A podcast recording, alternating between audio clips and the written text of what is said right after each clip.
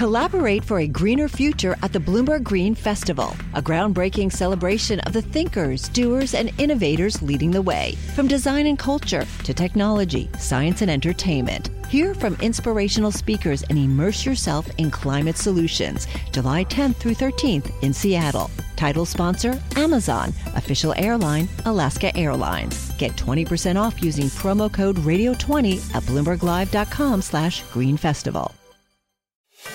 Welcome to the Bloomberg Markets Podcast. I'm Paul Sweeney alongside my co host, Matt Miller. Every business day, we bring you interviews from CEOs, market pros, and Bloomberg experts, along with essential market moving news. Find the Bloomberg Markets Podcast on Apple Podcasts or wherever you listen to podcasts and at Bloomberg.com slash podcast. This market's hanging in there. It's doing a little bit better than maybe I had given it credit for just a few minutes ago. The S&P up about eight tenths of one percent. Uh, a lot of questions for investors out there as we flirt with uh, bear market territory in the S&P 500. Uh, maybe chief among them is recession.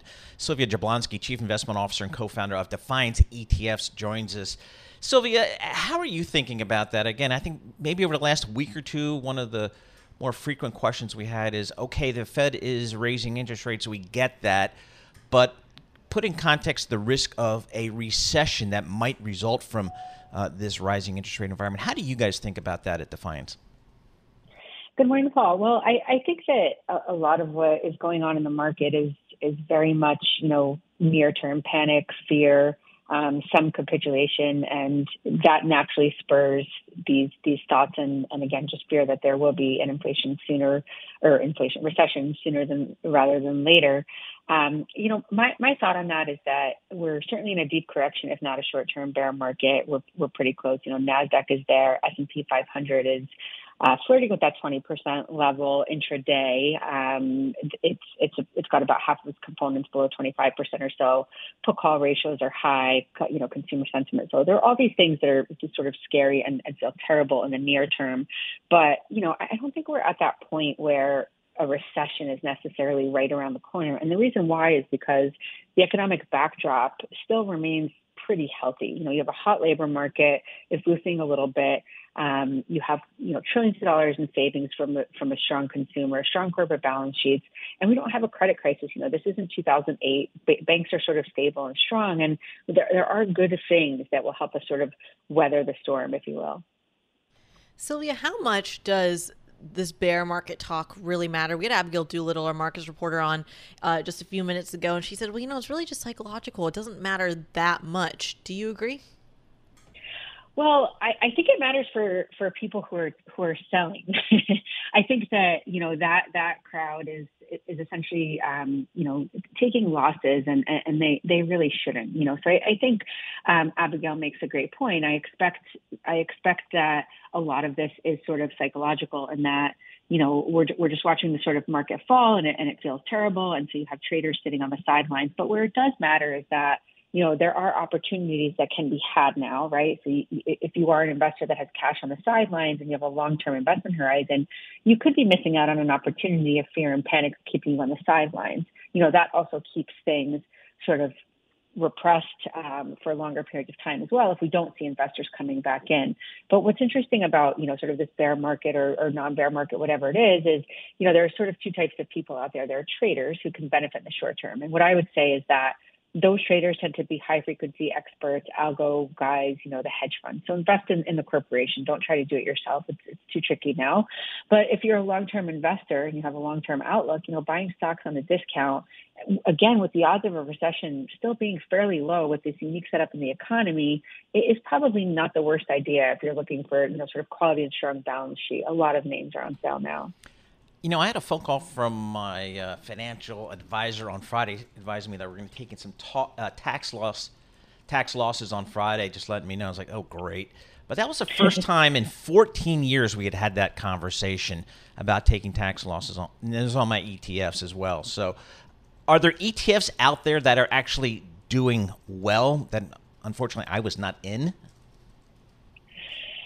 You know, it well depends on the time frame. It depends on when you when you sort of got in and um, and, and when you're getting out. You know, I, I definitely think that there are some ETFs that investors can look at now that are poised to do well. You know, in terms of well, I think that the the pullback of the market is, is pretty widespread right now. I mean, oil, gas, and energy ETFs have have sort of done well um, with you know with sort of the inflation there and geopolitics, but I also think that ETFs that are poised to do well do exist, and I think a lot of those will be in the travel reopen um, type of spaces. You know, I think that that's a good trade. You have consumer spending going from goods to services.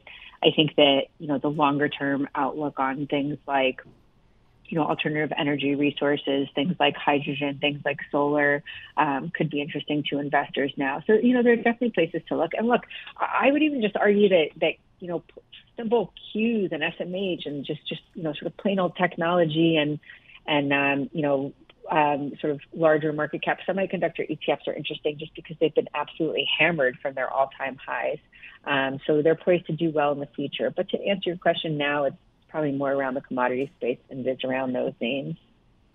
Sylvia, what about levered ETFs? I think there was uh, some chat on the street a couple weeks ago that levered ETFs and their liquidation was uh, hurting the market and, and, kind of snowballing some of the selling. Where does that fall in, in the grand scheme of things? Yeah, so having you know having a background of uh, spent more than a decade at a levered, levered inverse ETF provider Direxion, um, you know what I can say is that a lot of people sort of misunderstand how how the trade works, right? If if you have a bull fund um, that is buying, you often have a bear fund that is selling, or vice versa. Um, you know, there's there's a lot left, and there have been you know numerous studies done, and, and the impact on the close of levered inverse ETF funds, whether it's you know Direxion ProShares or kind of the the lion's share of it, it, it, it tends to be well under one percent or so. Um, so you know, I, I think it's it's it's it sounds good, but in theory, the math doesn't usually play out for it to be true. All right, Sylvia, thank you so much for joining us. Really appreciate getting your thoughts here on these markets and on the ETF space. Sylvia Jablonski, Chief Investment Officer, co founder uh, at Defiance ETFs here. Success is more than the final destination, it's a path you take one step at a time. It's discipline, it's teamwork, and it's the drive and passion inside of us that comes before all recognition. It's what Stifel's been doing for over 130 years. Quietly, yet strategically, Stifel has become one of the fastest growing wealth management and investment banking firms in the country. Our financial advisors go beyond traditional wealth management to provide clients with direct access to one of the industry's largest equity research franchises and a leading middle market investment bank because success is the drive it takes to keep climbing, the passion to keep investing, the best of each of us made better by the best in all of us. And that is where success meets success. Start your journey at stifel.com. That's S T I F E L.com. Stifel Nicolaus and Company Incorporated, member SIPC and NYSE. Collaborate for a greener future at the Bloomberg Green Festival, a groundbreaking celebration of the thinkers, doers, and innovators leading the way. From design and culture to technology, science, and entertainment. Hear from inspirational speakers and immerse yourself in climate solutions. July 10th through 13th in Seattle. Title sponsor Amazon. Official airline Alaska Airlines. Get 20% off using promo code Radio20 at BloombergLive.com slash Green Festival. We have a good green day on the screen for equities, but you know, you take a look at the total return aggregate for U.S. corporates, minus 13% year to date. Just brutal out there in the world of fixed income and credit. Um, let's talk to somebody who does this stuff for a living. Randy Schwimmer, co-head of senior lending and a senior managing director, Churchill Asset Management. Randy, anywhere for you and your team to hide year to date 2022, and what are your thoughts for the remainder of the year? Well, it's great to be with you. And actually, we're not hiding at all. We're out. We're out there investing, and uh, you know, this is a time when private markets are actually shining. So we're seeing a, a reset, as you mentioned. You know, and it's been now happening for a while. Kind of a repeat of March of 2020 when we weren't really sure where the public markets were going. Um, we, we have more recession worries to deal with now. I think as the Fed is increasing interest rates and uh, trying to battle inflation. Um, and so that's now causing concerns in the public markets about, you know, what's going to happen with earnings and so forth, and if if uh, uh, rates start to get too high, what's the impact on the consumer? We're starting to see some slowing in some areas.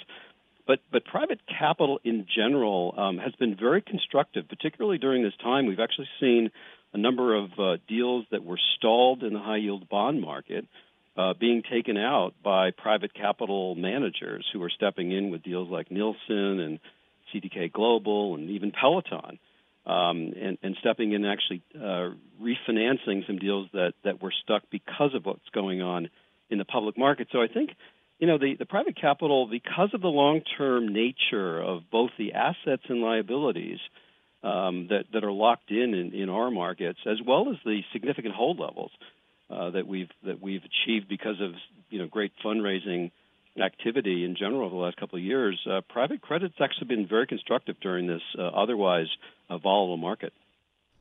This otherwise volatile market, I, I want to dive into what you said about the high yield space specifically, because eh, to me, I feel like with all this recession talk, if there was indeed a recession coming or even on the horizon, you would see it show up in the credit market first. But the credit credit spreads haven't widened to what we've seen in previous recessions. Is that a disconnect that you're keeping an eye on? Yeah, and in fact, uh, we haven't really seen that in the uh, private market as well. Now, in fairness, you know, the middle market, the smaller companies tend to be a lagging indicator. Uh, so the, the large cap, more highly traded businesses are probably going to see the impact first. Um, you know, we're not seeing really a slowdown, certainly not in our portfolio. Revenues for our portfolio companies continue to be strong. Um, now, again, you know, we'll see what happens during the rest of the year. Some of the impact, uh, particularly with in, inflation uh, sensitive areas such as food and energy and commodities, those kinds of things are, are still top of mind for us from a portfolio perspective. And we're very focused on the potential of higher costs down the road. Supply chain issues continue to be um, at the forefront, uh, potentially compress margins as a result of some of these higher costs in certain areas. But in areas where we're, um, you know, being very constructive, for example, uh, healthcare and technology and business services, these companies are continue to do pretty pretty well. And I think you're starting to see even the public markets today a little bit of kind of reassessment um, in what we mean by a slowdown and what really the markets are worried about. But I, I do think that um, private capital will continue to be uh, very very positive as we move forward. Uh, you know, and even in an environment where some of the uh, concerns with whether whether it's inflation or interest rates. That's something that we've been really dealing with all along, particularly going through COVID. So I don't really see any change in our own posture. Randy, how about as interest rates uh, continue to rise and there's talk of a slowing economy, maybe even a, a recession? What are the leverage? Are, have you changed the kind of the leverage levels, or that you're willing uh, to go to the market with? Well, we we always are sensitive to those kinds of things. We we tend to turn down probably 95% of the transactions that come in the door because of that reason. Um, I think the focal point, Paul, that, that is, uh, as I mentioned, something that's of concern is really the cost structures of these businesses. Because you're, as you're looking forward, to your point, you know, if you start to see food and energy and certain commodities where costs are going to be higher, you're not going to be leveraging those businesses the same you would have, you know, nine months ago, 12 months ago. And so, yes, um, you know, uh, more leverage in, in, companies are things that we're, we're always focused on. We're going to be very um, cautious about that going forward.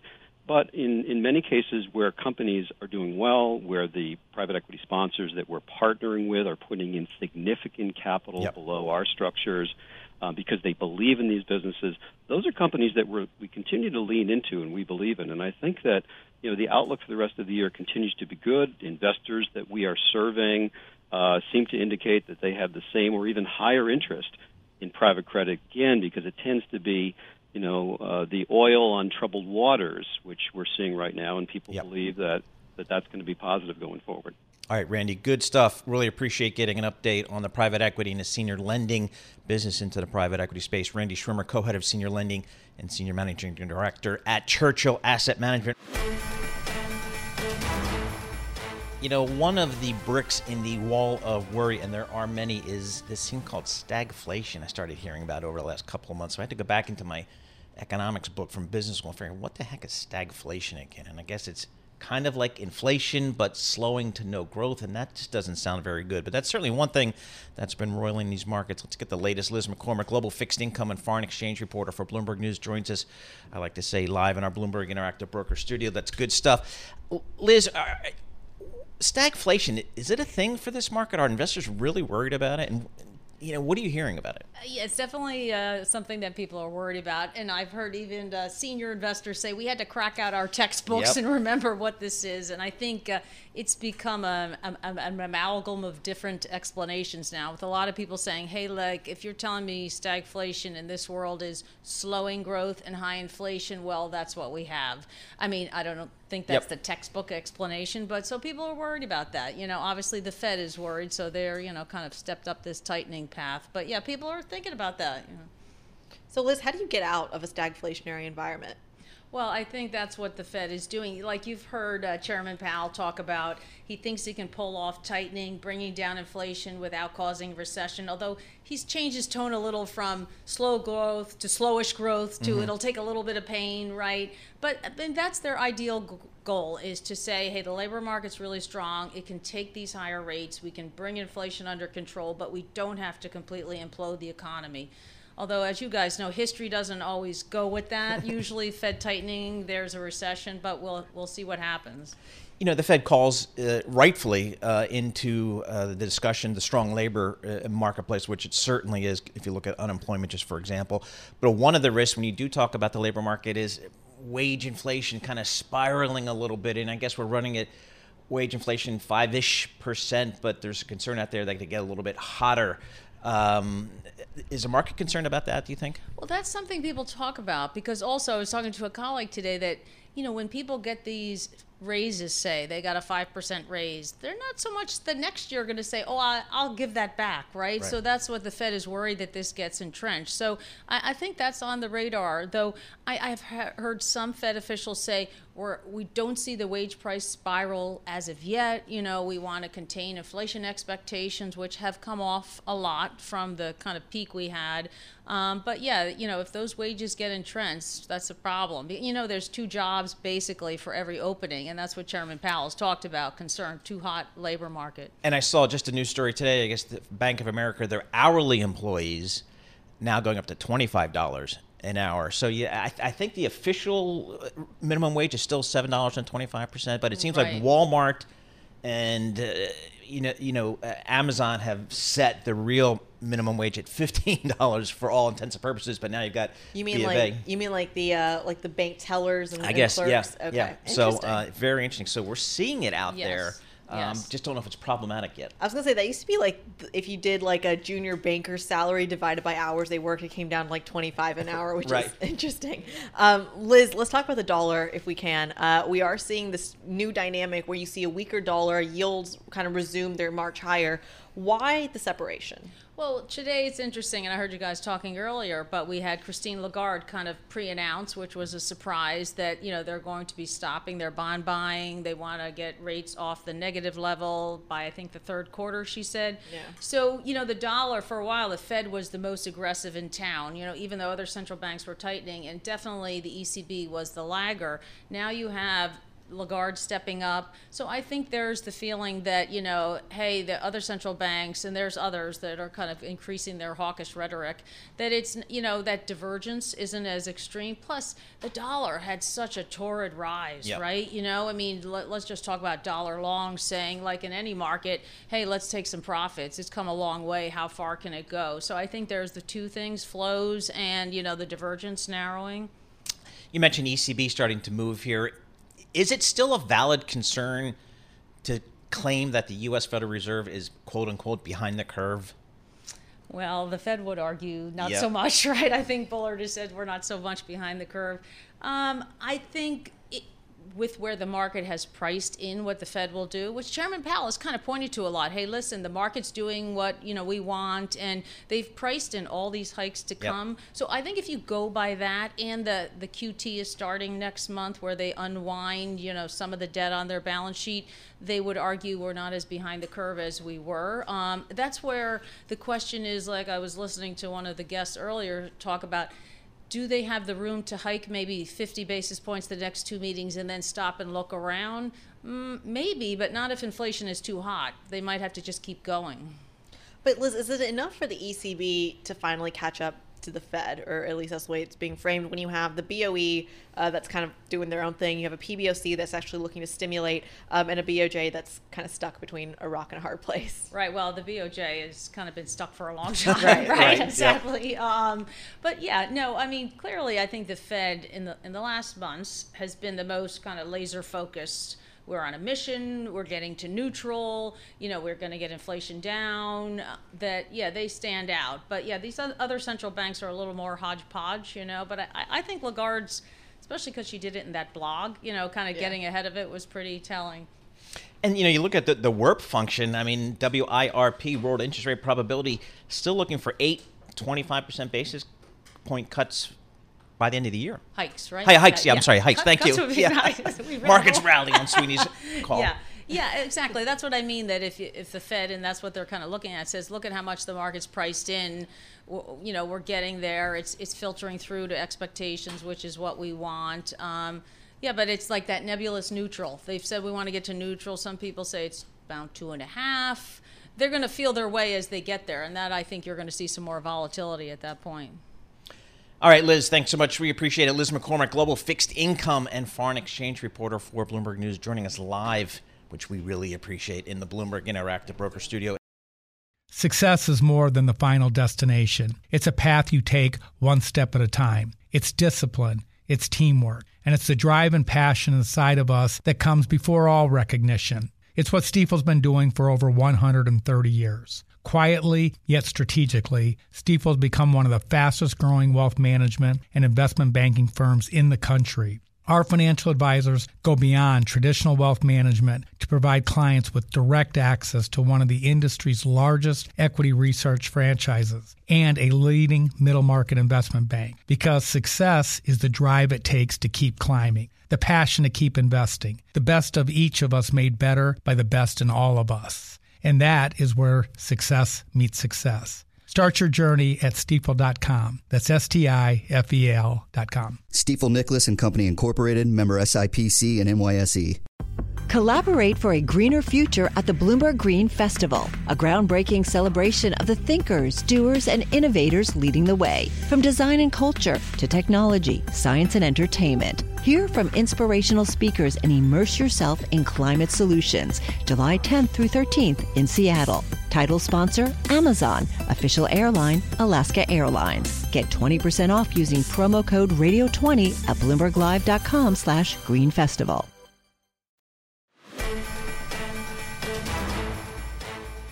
Liana Baker and Ed Hammond had a story out on the Bloomberg terminal this morning. There are M&A reporters. They break a lot of news. They're out there saying Broadcom is in talks to buy VMware. I mean, VMware is a big company. It's got a $40 billion market cap, so this would be a major deal in the in that business. Let's bring in somebody who does this stuff for a living. Woo Jin Ho. He's a technology analyst for Bloomberg Intelligence. Wooj, thanks so much for joining us here. What do you make of this deal? VMware is a big company uh, the deal actually makes sense uh, from from a Broadcom perspective. Um, they've been embarking on a, um, a revenue diversi- uh, diversification strategy for the past couple of years, dating back to 2018 with the acquisition of uh, CA. And um, if you uh, listen to um, Broadcom's last earnings call, they said that they had the capacity to do a deal uh, that's fairly sizable, and VMware somewhat fits the bill. So that's from a deal synergies perspective, but there's another player here that might get in the way. Michael Dell, a 40% stake in VMware. Can you walk us through why he might be a hurdle? Um, well, I wouldn't necessarily that he's he's a, a, hurdle, right? Uh, the the one thing that I do think that, given that he is the 40% uh, holder, as well as Silver Lake being a 10% uh, uh, uh, holder of it, they want the right valuation right? And, and that's one of the reasons why the stock is up uh, about 20%. Uh, the valuation that, that we pegged uh, as part of our note earlier today was that it's probably going to be an enterprise value about 60 to 70 billion. So that's another 10%, 15% from here. So uh, uh, Michael Dell isn't going to uh, sell VMware for cheap. Boy, I wish I were the M&A banker for Broadcom. Um, these guys do a lot of deals. What's the strategy behind you know some of their acquisitions, Woojin? Sure. Um, a couple couple of things, right? Uh, scale up on the areas that they do uh, do well and, and, and do best. Shed the um, the non-performing assets, and, and and really try to optimize the the operating uh, margin. These guys have stunning operating margins. If, if uh, across the semiconductor or any space, um, you know, uh, operating margins of 60 percent. Uh, and uh, every deal that they make, they try to uh, shed uh, excess costs uh, to bring their operating margin uh, to that 60% level. So, for example, um, in, in, the analysis that we did, we, we think that without any deal operating um, expense synergies, they could probably do roughly 7% EPS accretion. Um, VMware has about 31% operating margin here. Now, if they can uh, shed some of the excess cost from VMware, they, they can make this deal very, very creative over the next two to three years, uh, just just by uh, uh bringing VMware's uh, operating levels closer to Broadcom's. I'm just reading some Bloomberg Intelligence research here. It says Broadcom can do an all cash deal if necessary. This is a theme we're seeing among a lot of the tech players that they're sitting on so much cash that they're kind of deploying it in this M&A space. Is there a broader trend here we need to be aware of or is this a more idiosyncratic Broadcom VMware story? Well, uh, you know, what are the themes um, that, that we're thinking about from, from a, an M&A standpoint uh, is that if you do have excess cash, uh, might as well use it um, if you're not going to get the returns on that cash. Now, what, what Broadcom may have to do is to raise uh, debt uh, to make this deal done. Now, uh, some of the other news reports I've read was that it might be an, an, uh, a combination of cash and, and stock. but if, if I do, you know, if I if I think about it, you know, for, from from a, from a valuation or, or net debt to an EBITDA standpoint, they can really take up the deal much higher if they really wanted to, if there is a competitive bid.